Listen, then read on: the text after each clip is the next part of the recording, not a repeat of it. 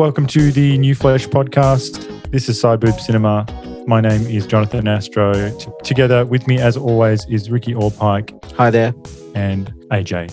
Yo, I'm excited. You're pumped. I'm pumped. You're pumped. All right. Well, let's get let's get let's get into it first. Well, how's everyone been? No, nothing to report. No. No, not really. I promise it's not a downer, but um, I would like to acknowledge the passing of a heroic director, a uh, by the name of Richard Donner, who died, I think, today or yesterday, and he is the director of uh, the Lethal Weapon films, The Omen, Superman, uh, and the and uh, the Goonies. Right. Uh, he did a couple of other weird little films like Conspiracy Theory and stuff like that as well. So, uh, great director, and I just think it's worth you know since I cut that was the only reason I used to watch the Oscars was the obits really to look at all the great great filmmakers that you know weren't on the actual show because they're all dead they're dying.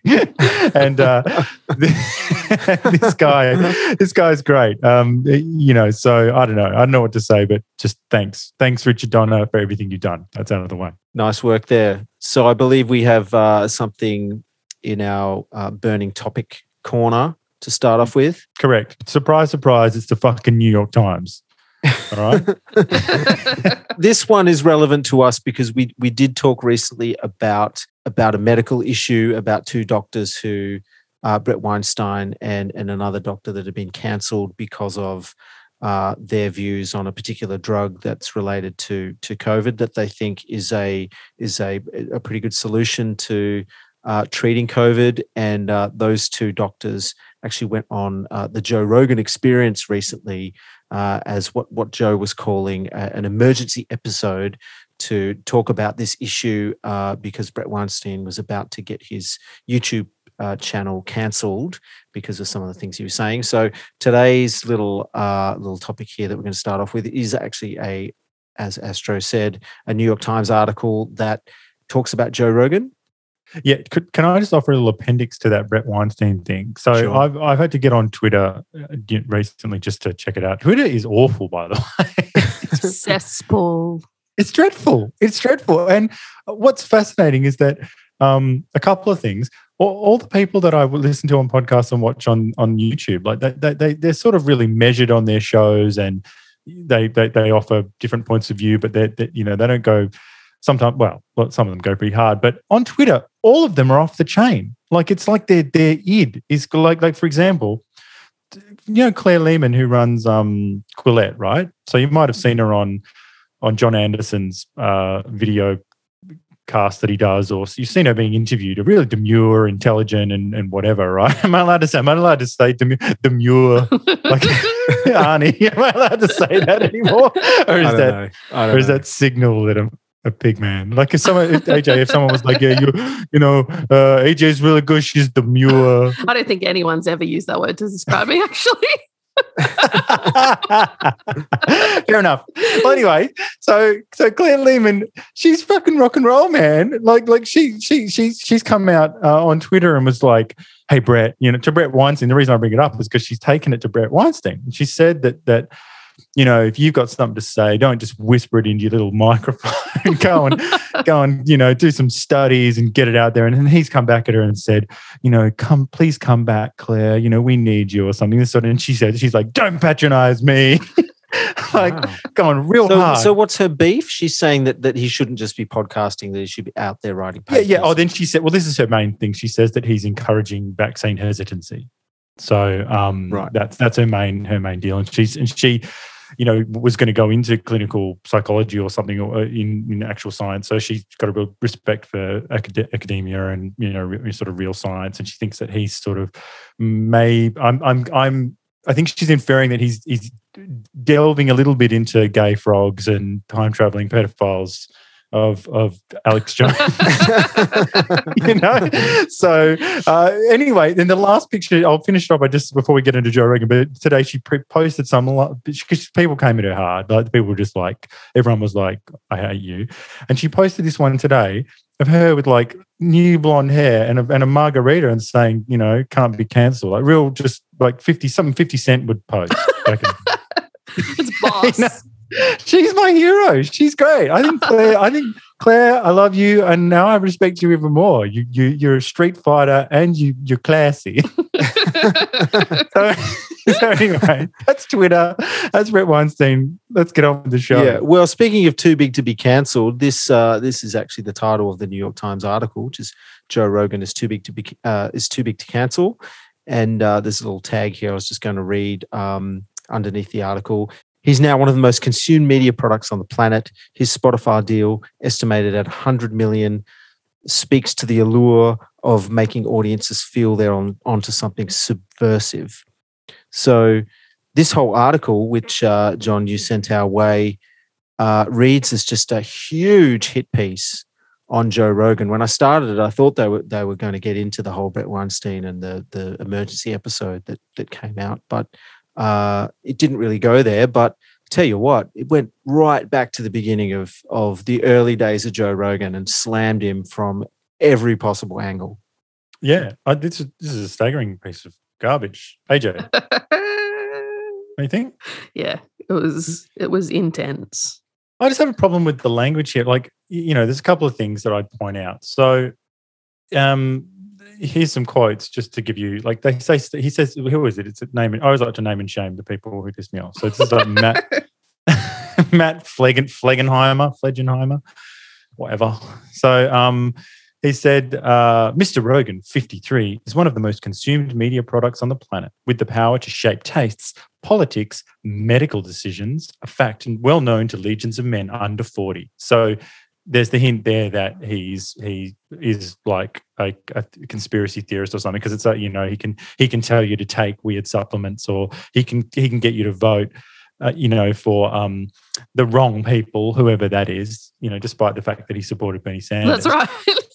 you know so well maybe that no that is the wrong people for the new york times though isn't it That Mm. is the wrong people the right people are the central are the people who can the neoliberals so you know i just will say that you know oh this i'll read this last one out here it says like what is different now exhilarating to his fans alarming to others is the social capital he managed to accumulate while proudly defying the traditional gatekeeping strictures of mainstream fame so this there seems to be the sense in this article that this this new this you know author is pissed off that that Joe Rogan's doing what he's doing. Yeah. he jealous. You know what I mean?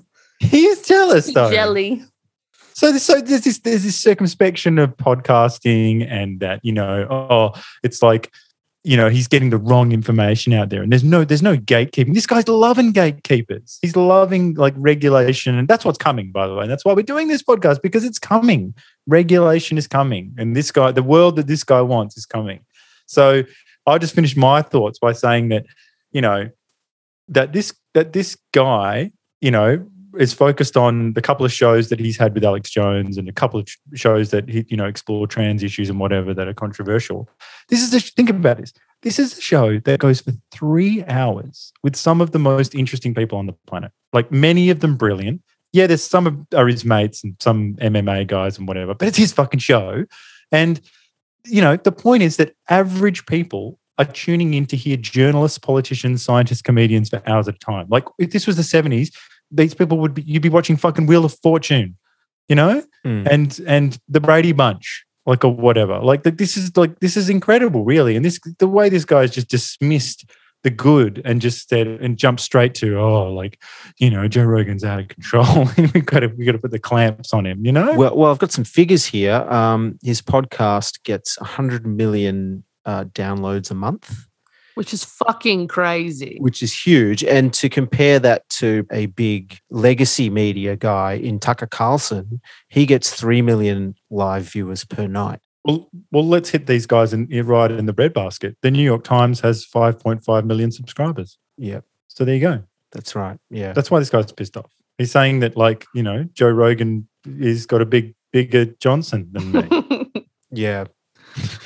Well, you got to this this article. I can't I, I can't imagine anyone reads it and and doesn't see through it really because the the article concedes nothing to Rogan at all. Uh, n- not the curation of his guests, his interview style, the format of his podcast, even his sponsors are mentioned with contempt. Mm. Whilst wagging a finger at everybody. I mean, they mentioned a couple of times that his first sponsor was a male sex toy, the fleshlight and they for some reason they fucking hated that. What's wrong with flashlights? Do you know what I mean? Like, like just I don't understand. Like, yeah, if, if it was a female sex toy, it'd be there'd be nothing to see here. it'd be like, oh yeah, move on. But it's flashlight. It's like, oh, now it's disgusting. now, it's, now it's beyond the pale. You know?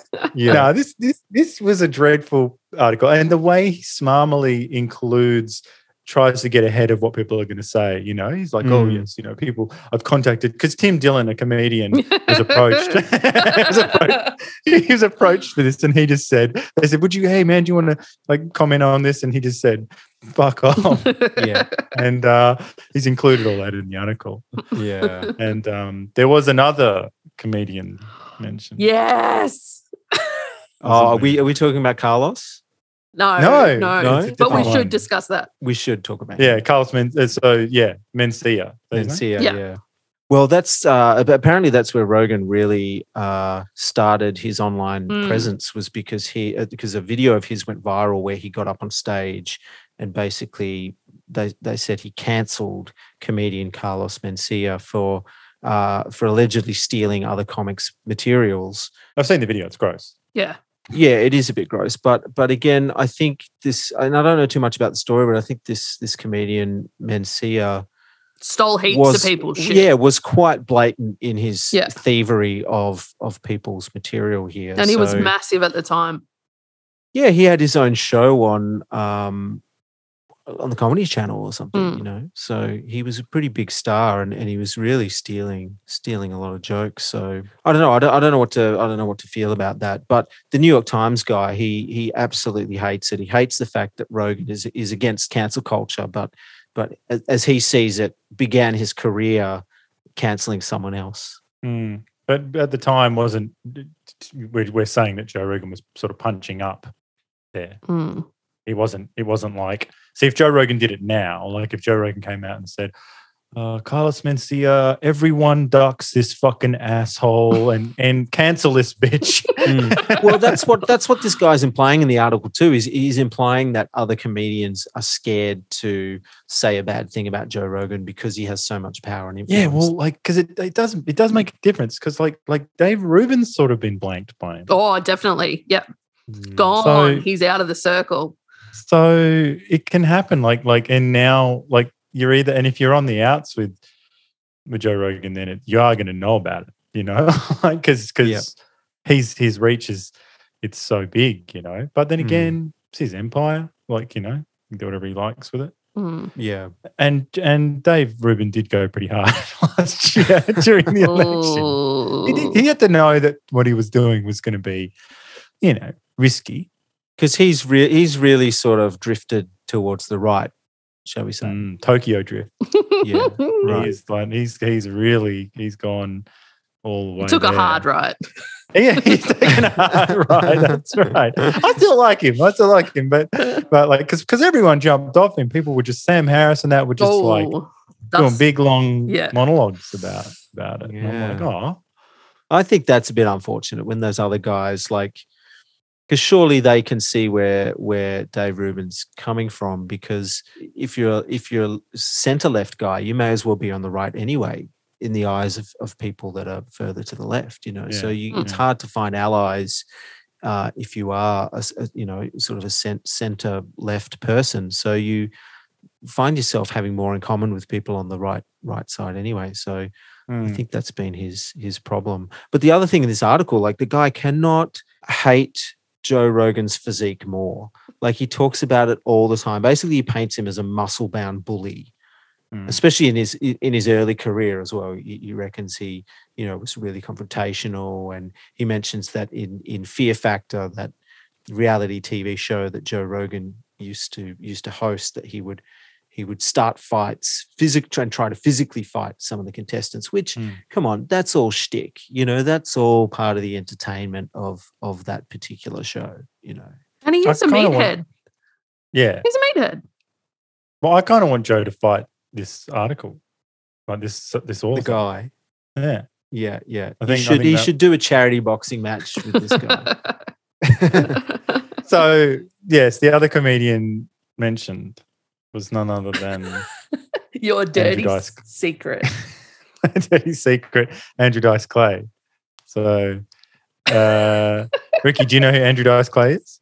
No, I don't think so. I, I, I may have seen a few of his things. Yeah, sure. So he's a 80s and 90s comedian.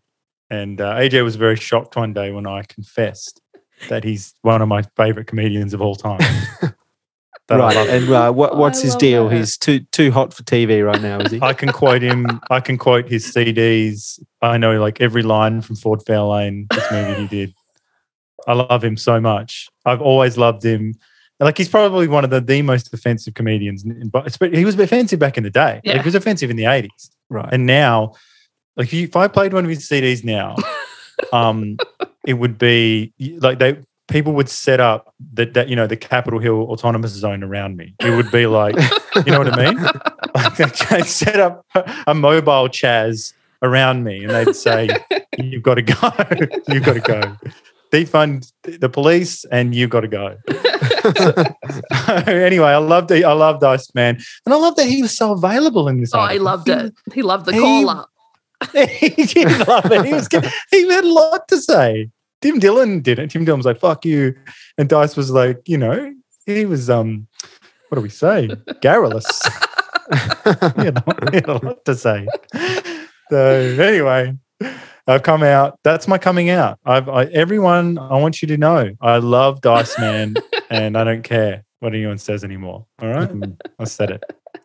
Shall we shall we briefly mention Fallon Fox? That was that was talked about in the article.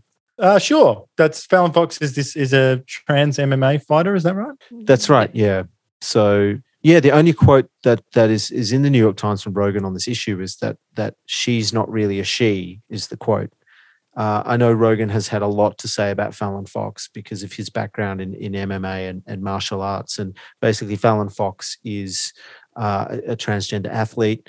She began fighting MMA without telling anyone that she was transgender. So women were, were getting in the ring with with her, thinking that you know it was just a biological female.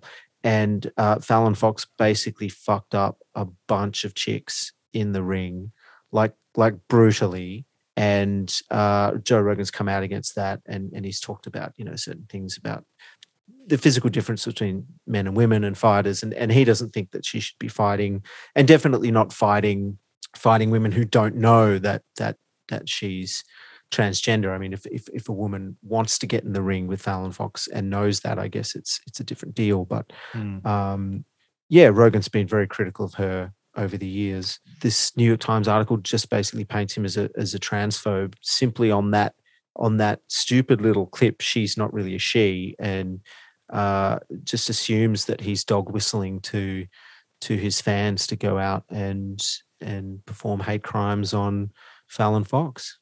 Mm. Well, they're playing to their base there, aren't they? That's the Mm. that's you know. ne- ne- I mean, you don't if you're if you're typing this story out in the New York Times, you're in the office, they're clacking away.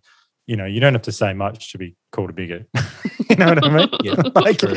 yeah, I don't know. You don't you don't have to do much. You No, you could just no. be like, yeah, I don't know. I have no so, example. does anyone in Australia even read the New York Times? Are you are you the only one in Australia, Yes. John, that's reading the New York Times? Yes, yes. Well, because it's the thing is, it's behind a paywall, so people are smart. They just, you know, they they don't. uh They're like, I'm not paying for that shit.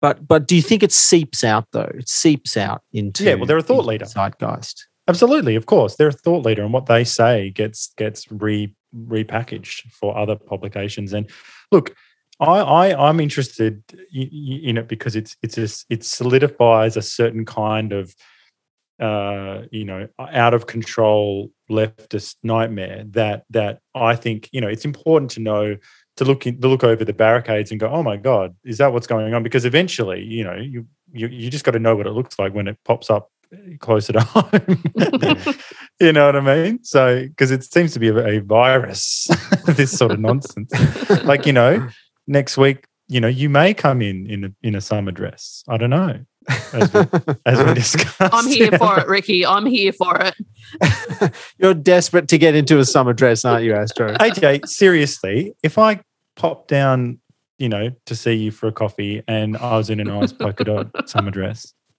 what what's what what what's the deal? Would you just say, "Oh, look, it looks lovely," or what? Nah, I don't. I don't think I could. Well, what would you say? You'd say change, go and change. But we would we would be in the right place for it. So yeah, maybe we I would. would just go for it.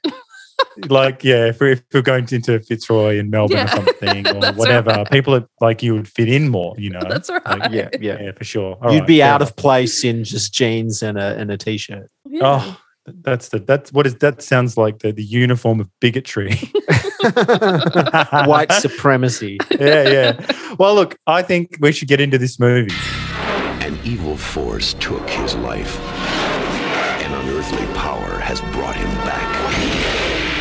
Phantom, a wraith, a cosmic spirit given another chance. Uh, are you new in town? Yeah. Who's the kid? I turned my back, and the next second he was there. Like magic almost. You ever seen one of those before? Nah, let's just add it to our collection. There's a kid out there using his car to kill people. Not that it's such a big deal since it seems to be your gang he's got it in for. A wraith, man! A ghost! An evil spirit, and it ain't cool! What are you doing?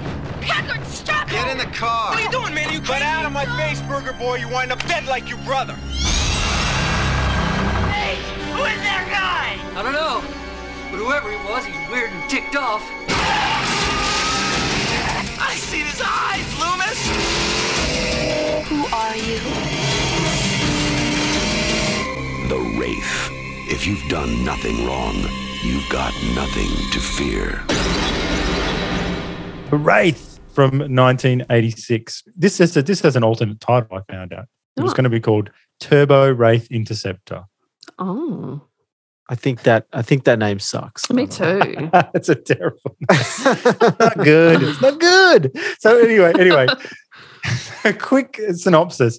So basically, in, sort of a small town in or near Arizona, a vengeful spirit returns from the dead to avenge the, uh, his own death at the hands of a gang of sort of like car racing hoons. And uh, after coming back from the dead, he challenges the gang to sort of a series of deadly car races and sort of pops them off one by one. He also makes peace with his brother Billy and also gets a piece of his old girlfriend, Hey! Keri. what a dirty laugh you just did.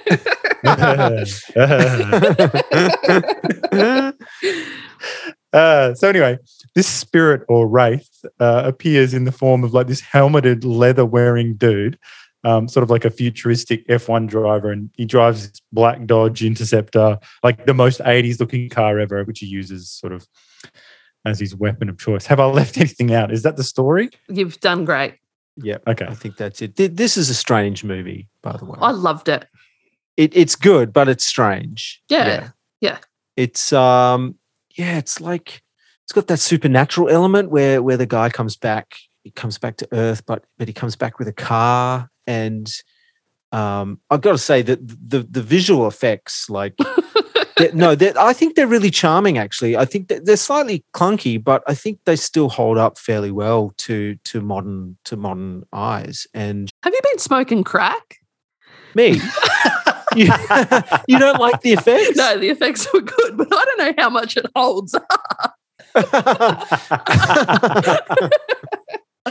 well, I don't know. I see I see a lot of modern effects, you know, the big green screen stuff, and that Yeah. just that just really bores me. You know, there's something a little bit more it has a bit more of an I know what you're artistic bent, maybe, you know. So so maybe that's it. Maybe I've just been so swamped with CG Yeah. green screen stuff over the past 15 years that this was kind of refreshing to me. Mm. But yeah, it's it's uh, it's also it's really a film of its time. It's it's rife with those 80s preoccupations of cars, babes, bullies, nerds, and clean shaven loners. But what's weird about it also is that Charlie Sheen is like, he's hardly in this movie. He's like almost a peripheral character. Like he has such little screen time, uh, although his presence is, I guess, kind of felt throughout the movie. Um, I did read that he shot all of his scenes in one day before That's he amazing. flew out to to to film Platoon. that's that's rock and roll. Yeah. That's pretty hardcore because And he was great.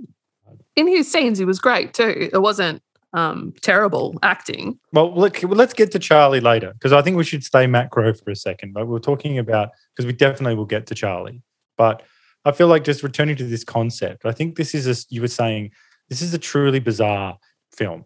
Like it's Mm. bizarre, like returning from the dead to take revenge. But you know, unlike The Crow, it, it's where it's sort of squarely a spiritual thing. This is there's this link here with like alien technology Yeah. and like 80s concept cars and he's he's dressed like he's got these kinky metal braces on him yeah. you know It's very Mad. Max. There, there is a big Mm. influence from Mad Max. Here. yeah yeah that's right yeah you can see that in the car crashes and stuff Mm. but you know i think that this this sort of this strange clash of of of of concepts here of this of the spiritual supernatural and the extraterrestrial is this dissonance is is maybe why it's great. Like it sucks and it's great. Mm. You know?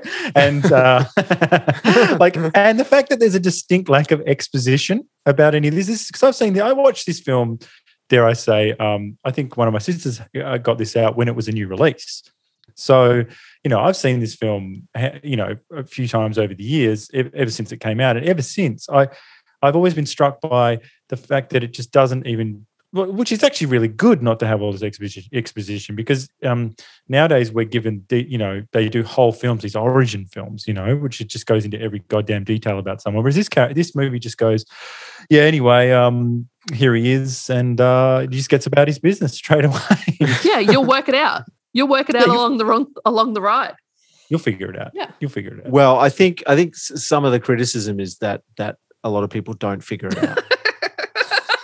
I think that's that's one of the criticisms of this film. You know, so we're all pumped and you're like well actually um that's why it's not big because people didn't figure it out well, I, I watched this film twice in preparation actually, and, and I watched the second time with my wife, and she, yeah, she she missed a bunch of things. She was a little bit confused. Uh, th- there are a few confusing things in there that that maybe maybe that's why it also lends lends to its cult status because people talk about it and they think about it and they they discuss it and they theorize about it. Yeah, Um, but then you know what ruins it? When I read the director Mike Marvin on the, on Dread Central say, "Okay, okay, uh, I I always envision envisioned him as uh, emerging out of a sort of secondary dimensional reality, uh, yeah. but, I, but I never saw him coming back from the dead as a ghost. Uh, I always thought he was a dimensional crosser, dimensional crosser."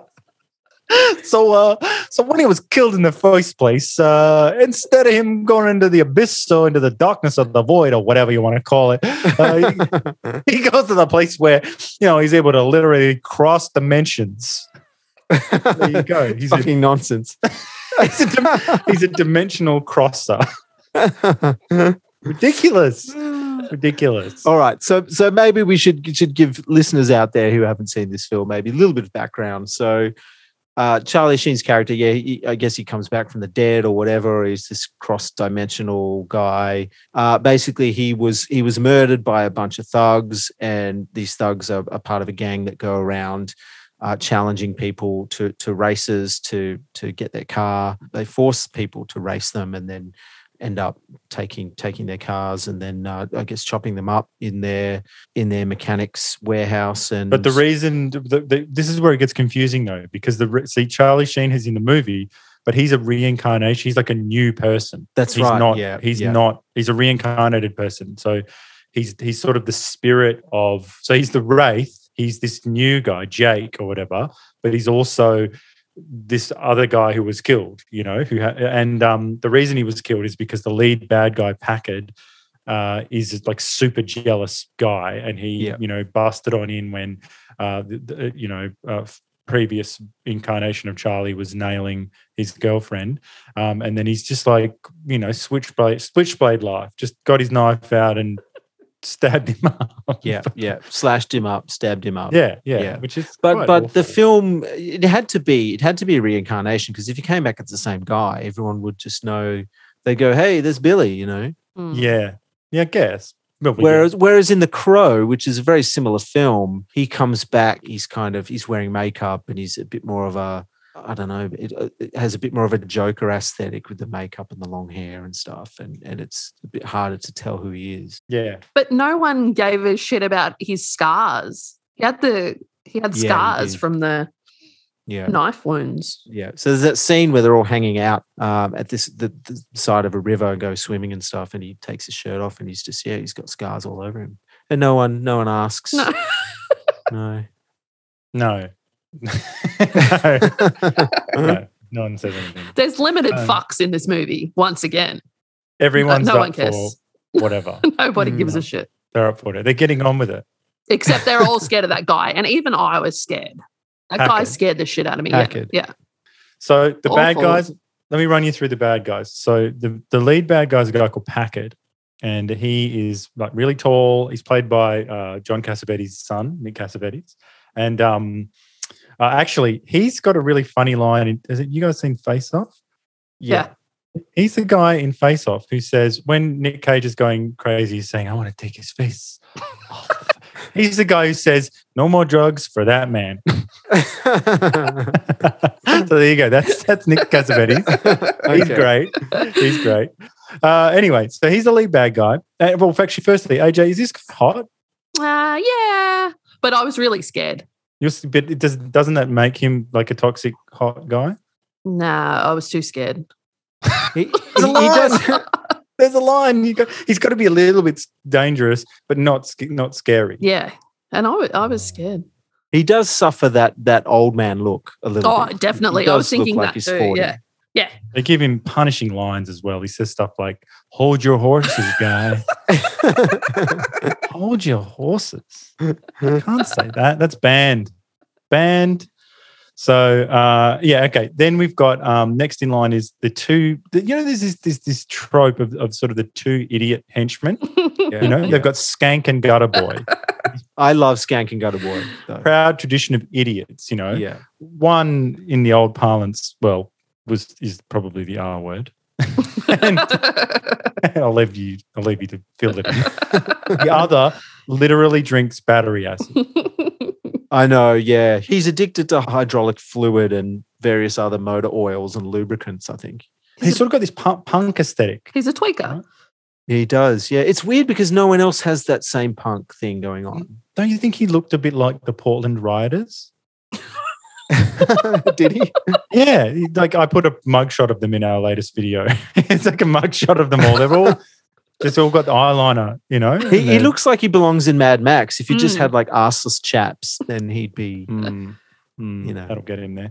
Uh, and then um, uh, the final member of the group is Clint Howard, Rughead, uh, who's got big Eraserhead sort of hair. Mm. Uh, he's like a geeky grease monkey who he's the one who screams the name of the film Yeah. um, at one Mm. point. A wraith, man, a wraith.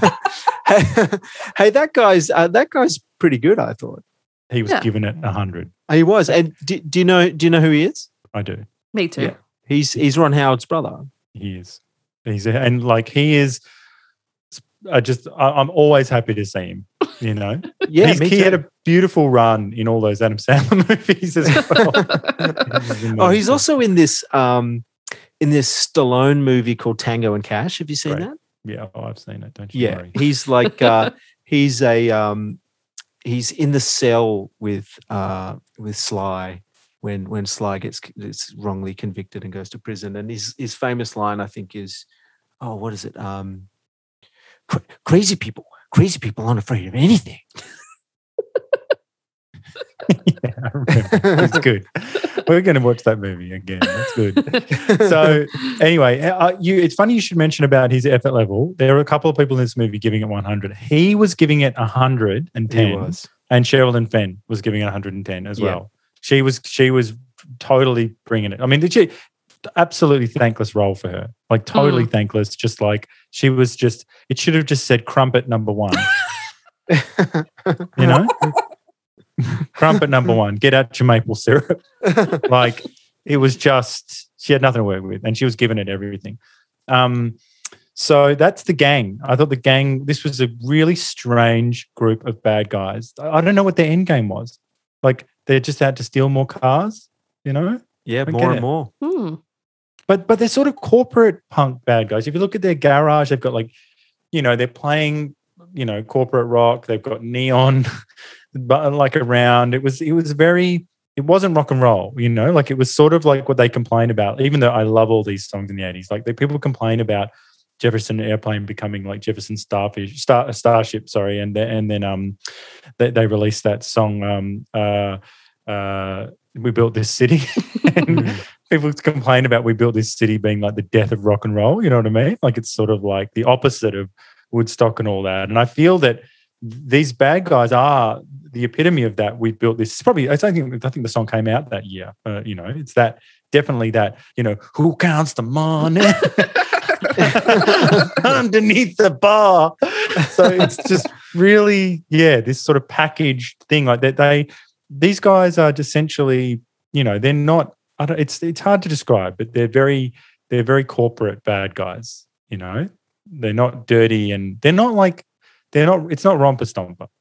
You know, Oh, no, They're- no. because romper stomper's dirty and Mm. gross and stink. They look like they stink. Whereas these guys are all in nice, you know, like ta- like sort of curated outfits. You know, Well, one Very of them's wearing a leather jacket. well, like a Letterman Yeah. jacket. sorry. Or whatever. Yeah. Yes. Yes. Mm. So that's not very derelict.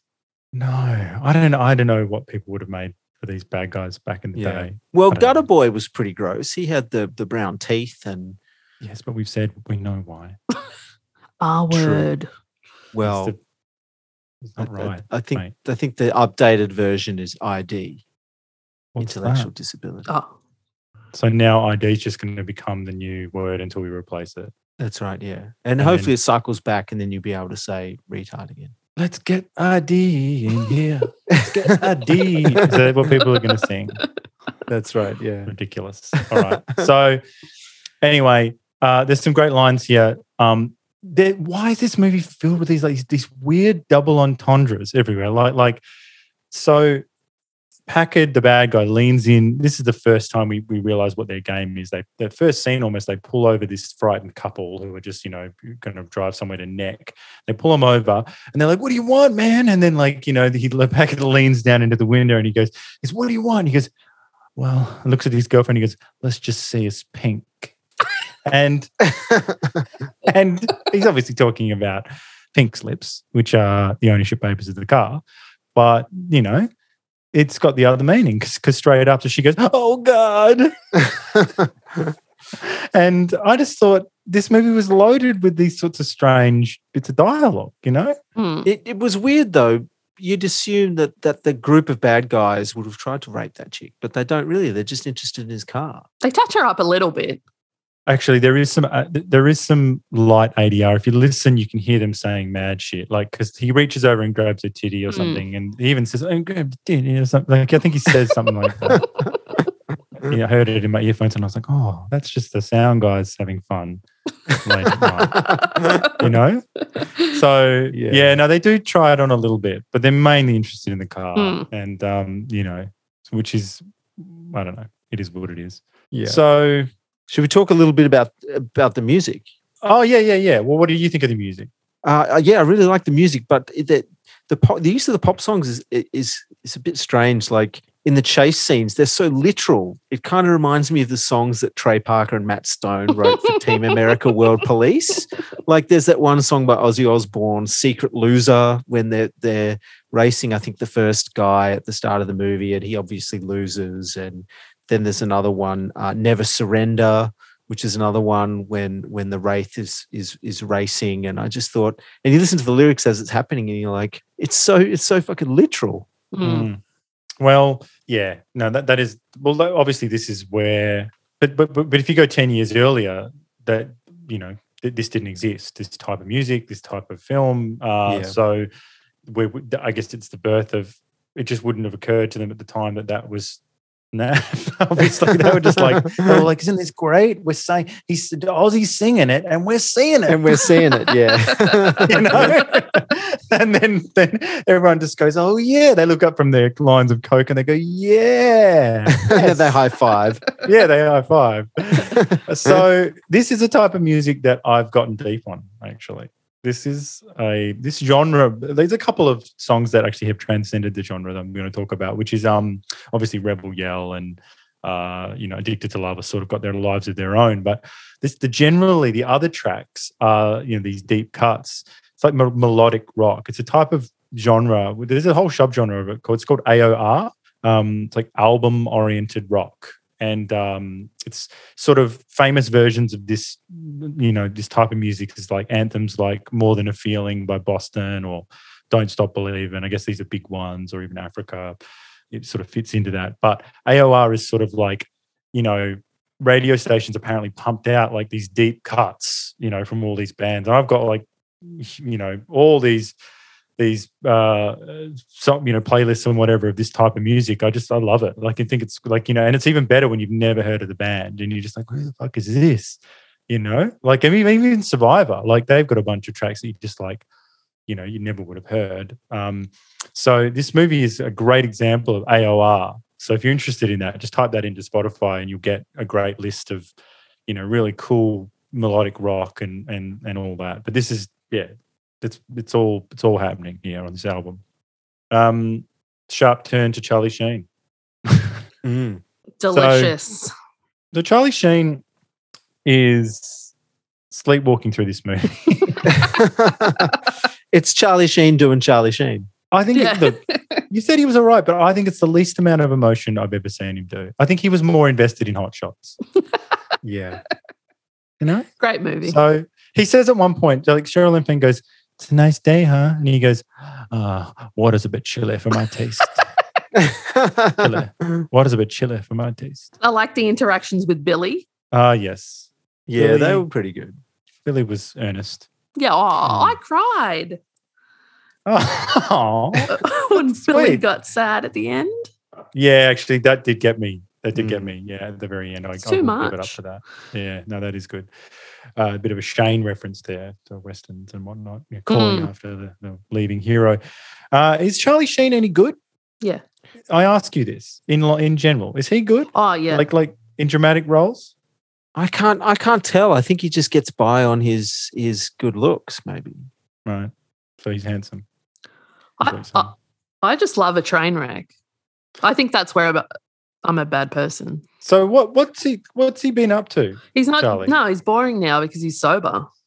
Ah. Boring. Whereas if he had done his crazy shit from the a few years ago, last year, that could have kept us entertained through COVID. Mm, Because he did everything, didn't he? He like he got paid. He was getting paid like massive bank, but then he came out against the two and a half men producers and said this show's garbage. Yeah. Mm. And then he said like, yeah, I'm living in a, a, a menage with a couple of women or whatever. Yeah. And, uh, like With I'm porn stars. some porn stars, yeah, yeah. I'm winning. I've got, and then it was like I've got AIDS. I've Is got the it? HIV. Yeah, she's got HIV. the H, the IVY. Mm. Yeah. And uh But that actually boosted a lot of people to get tested. So- So a silver it was an- lining. yeah, yeah, it was an outreach program. that's right.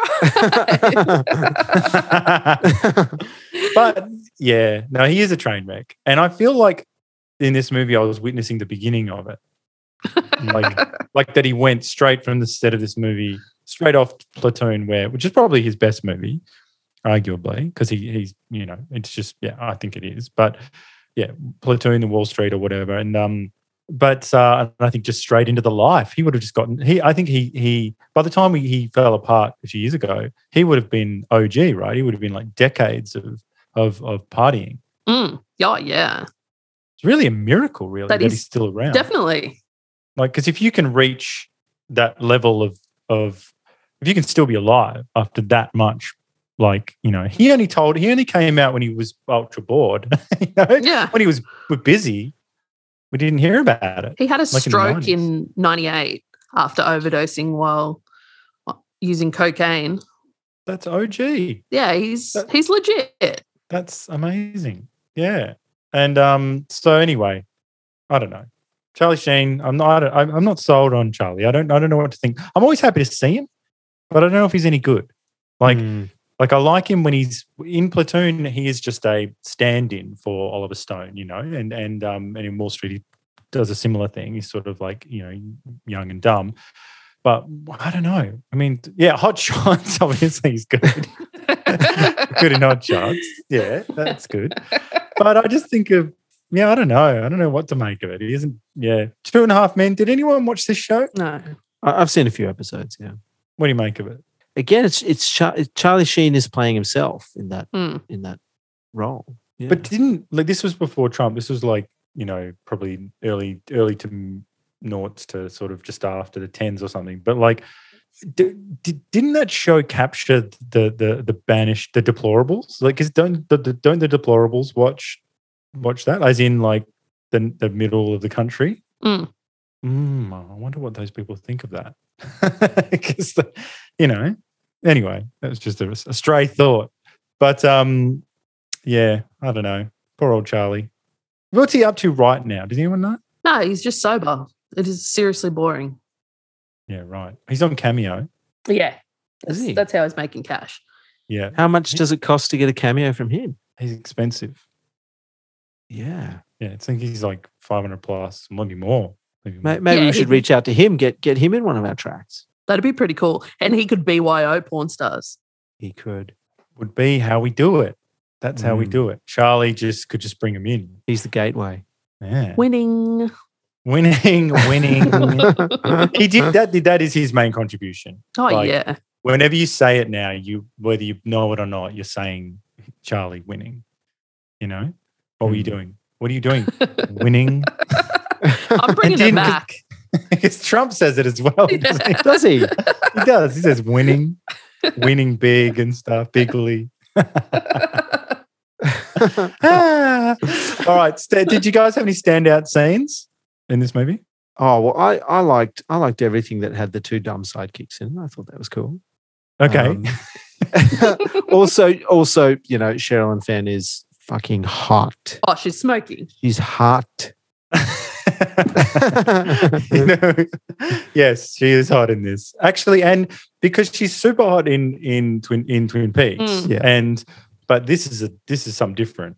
I don't know. I don't know what this is. This is like you know, Audrey Horne is is one of the hottest characters in the history of the world, but Yeah. something about that. There's a sexy rock pool scene at the end that I think Mm. is. I think I saw it at a time in life, a formative stage of life, and I think um it became uh, a transcendent uh, image of her in this like blue swimsuit. And I'm not going to get crude, all right? But she pops a titty out. He does. One, one, which you know, I think that's It's some enough. would say. Some would say it is, it is enough. it is enough. That is enough. what what did you want? Three? Well, Total Recall. You're making me wish I had three hands. yeah, no, no, it's good. It's a good scene. Good scene. Um, and again, Charlie was bored in that scene. I know. How could he be? Putting up with it. He's like, oh, Uh. drag. This is. but this is but the, the, the character of Keri is a little uh is a little strange. Like the, the way she's just under the thumb of of Packard and basically does whatever the fuck he tells her to Mm. um, is, is strange because I don't feel like she ex- exhausted all the possible ways to escape him. like, you know, like she it's like she didn't really try to get away from him. No, but I don't know what anyone was doing in this town. No, I don't even True. know how old these people were. Were they kids? Were they 30? I know, yeah, that's a bit strange. like they all just hang around that drive-in and and wait for Packard to menace them. Yeah, It's yeah. such a shitty place. like if you don't work at the drive-in, what are you doing in that place? You know? Yeah, Oh, Billy's just weird. busting his balls. yeah, flipping burgers. yeah. Yeah. He It's gets a the car at the end. He gets the car. he does. It's Yeah. lovely. like you know there's- that, i love that that's the ultimate fantasy it's just like you know here you go here's this my alien car you check it out you know get out of this town drive out of this town billy get away from this fucking town Mm. you know and then sherilyn fenn so she was sexually available almost immediately to charlie um which is you know he didn't have to put in any legwork whatsoever. No. uh he was just like come to the rock pool with me and she's like yeah all right. And then uh pretty much you know is totally on board with him. And then at the end spoilers she rides off into the sunset with him on the motorcycle and i just thought that was really strange. Because normally in these movies you know you, you you don't get what you want. Like you know you have to change you experience change, but you don't just get to have to be with the, the person who's not here anymore or whatever. Like it Mm. was that was really, you know, really sentimental. They were just like, oh yeah, now she's with um the reincarnated uh, ghost of um her dead boyfriend. I mean, Yeah. baggage. Talk about baggage. you know, actually, how come was she there? She was there when he got killed, right? Yeah. Yeah. So Yeah. they they like they put a pillow over head or whatever, and they murder him. Yeah. And she is so well adjusted. What happened to that? What hap- why like nowadays people complain about, you know, these microaggressions. I mean, this chick is like sort of where it's at, really. Mental toughness. You Yeah. know? But every time someone died, no one cared at all. Yes, this is a problem. Hmm. This is a problem. There was a disregard for life. People were just like, you know, I mean, think about it. People dying, it's it's terrible. It's terrible. Like like you know, and they were, and I think the body count in this movie was significant, and they died in horrendous ways as well. Like fucking Randy Quaid. What is Randy Quaid doing in this movie? He's the cop. He is the guy on on the case. You know, he's I, I quite enjoyed him. I thought he was good. Well, I look, I don't mind him. I'm just saying that like he does I know what they're trying to do. They're trying to make it a bit light, but he's the cop. Like he's it's a terrible thing. He's he's he's doing quips all the time. You know? so maybe that's why again, maybe that's why it's great because it's sort of you just don't get too involved because what's happening in the film is so awful, really. Like Mm. if, if if if think about this, if if like if you guys like came to do the podcast next week, right, and then it turned out that um, a wraith I'd, had blown me up, and then my car had burned up all around me, but I was still uh, intact, but my eyes were burned out. Would you be okay? Would you be Hmm. okay? yeah. Yeah. No, it's No. look, it's not good. So I don't know. I don't know. But I feel like um overall, I think it's uh I thought it was campy fun. You know, it was ambitious but silly. And I think it's like almost a proper movie. The director actually seems he's almost weirded out. If you read that interview with the, he he's saying he's almost annoyed that people are into it. Mm. Yeah. I don't Yeah. know. I don't know what his deal is. He's like, he's like, why are we still talking about this movie? I can't believe it. I can't believe it. And you're like, yes, but, but he's writing a sequel, or he did write a Yeah. a, sequel. oh, well, he's in the game, you know. that's the that's the game, you know. But but he's still just like, why are people talking about this movie? And you're like, well, because you know, isn't that good? You know, that people talking about this movie. Like someone loved the movie so much that they made one of the cars in the movie. Yeah. That's rad. It is cool. It is cool. So, do we? Okay, so this should be pretty easy, but you know, on the Me Too scale, where do we rate this this picture? Me too was high this time. Really, I thought so. give it to me. I thought that, yeah, grabby hands. I thought it was an eight. That's Really? high. I, I felt I was scared. I was scared as a woman. No, but yeah, okay. but but you I- I gave, but you gave, you gave the Beach Girls a lower score. that was all fun and games. yes. Yeah. So grabbiness is it's all about the context. Yeah. That was grab- it was it was n- not nice. Uh, okay, well, hold it, hold it, Ricky. Give me what your, what's yours. What do you think this is out of ten? Me too. From the Me Too scale, well, I thought it was maybe a four, four or five. Right. Because you've got the Packard character who's basically, uh, yeah, holding, uh, holding Keri hostage, but so that's which, which I guess that that that elevates it. But that's that's one character. Okay. No, but I, I, my, my, I came at it. I thought it was fairly low only because um, the bad guys are the pigs and they're roundly punished. So, okay. like, it, like I didn't think it was high because if it was hot, like, um, apart from Keri being immediately sexually available, up immediately up for it. Like her boyfriend gets like you know killed in front of her, and then just Charlie Sheen rolls up and says, um, "Do you want to show me one titty and then we'll have sex?" She does that. Um, I thought that was bad messaging, but apart from that. Uh, the bad people were were the were the pigs. It's I have a problem when it's or, or for me it's me too is high when when there's like a culture of a, a- a rape culture within the main friend group and like and the ma- the main guys doing stuff Mm. like Okay. you know There's some good. Well, no, but that's just me though. I think, but I think that uh, Packard was so oppressive and awful Mm. that he that he's deeply affected you. Yeah, yes. That's exactly how I feel. He's upset you. It wasn't and I think hijinks. It was No. terror. that's great. that's great. So, what do we say? Final thoughts. Final on the thoughts. Less titties, more story. break? Hmm. Mm. well, my my final thoughts here. It's a strange movie. The X Files meets Mad Max. Oh. Charlie Sheen is Charlie Sheen. Sherilyn Fenn is super hot. A solid date night movie. I hope you walk away with at least a wristy. Fucking hell. Yeah. There you go. That's my final thought. that that that I well, I think I'm giving you eight out of ten on the Me Too.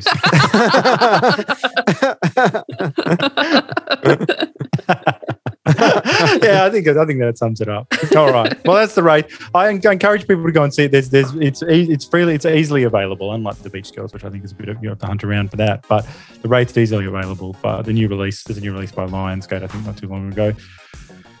Uh, next week, moving on uh, to we are we have got three weeks of heavy hitters, people. All right, and I'm not going to tell you what the the other ones are, but I'm just going to start. I think this first one will be an indicator of where we're going. We're going big. All right, next week, you ready for this? Police Academy. Boom. Bang! Bang. There you go. And there's two big fat ones straight after that. So this is going to be the definitive uh, reevaluation of Police Academy. I'm really So excited. Everyone needs to do their homework. Go deep on this one. Mm. Go deep. Watch the other ones. I say. Watch. Watch them all. Mission to So you Moscow. know- yeah, uh, that's number seven, I believe. so yes, check it out. Uh, come with us on this on this wacky ride. I'm I'm really really really looking forward to it. Yay. All right. Thanks, AJ. Thank you. Thanks to- Thanks, AJ. Thanks, Ricky. Uh, we'll see you all uh, next week. Oh, well, actually, we may see some of you on Thursday for uh, the New Flesh Classic. Where you hear my bullshit about fucking Democrats and all that nonsense. and until next time, long live the New Flesh. Long live the new flesh.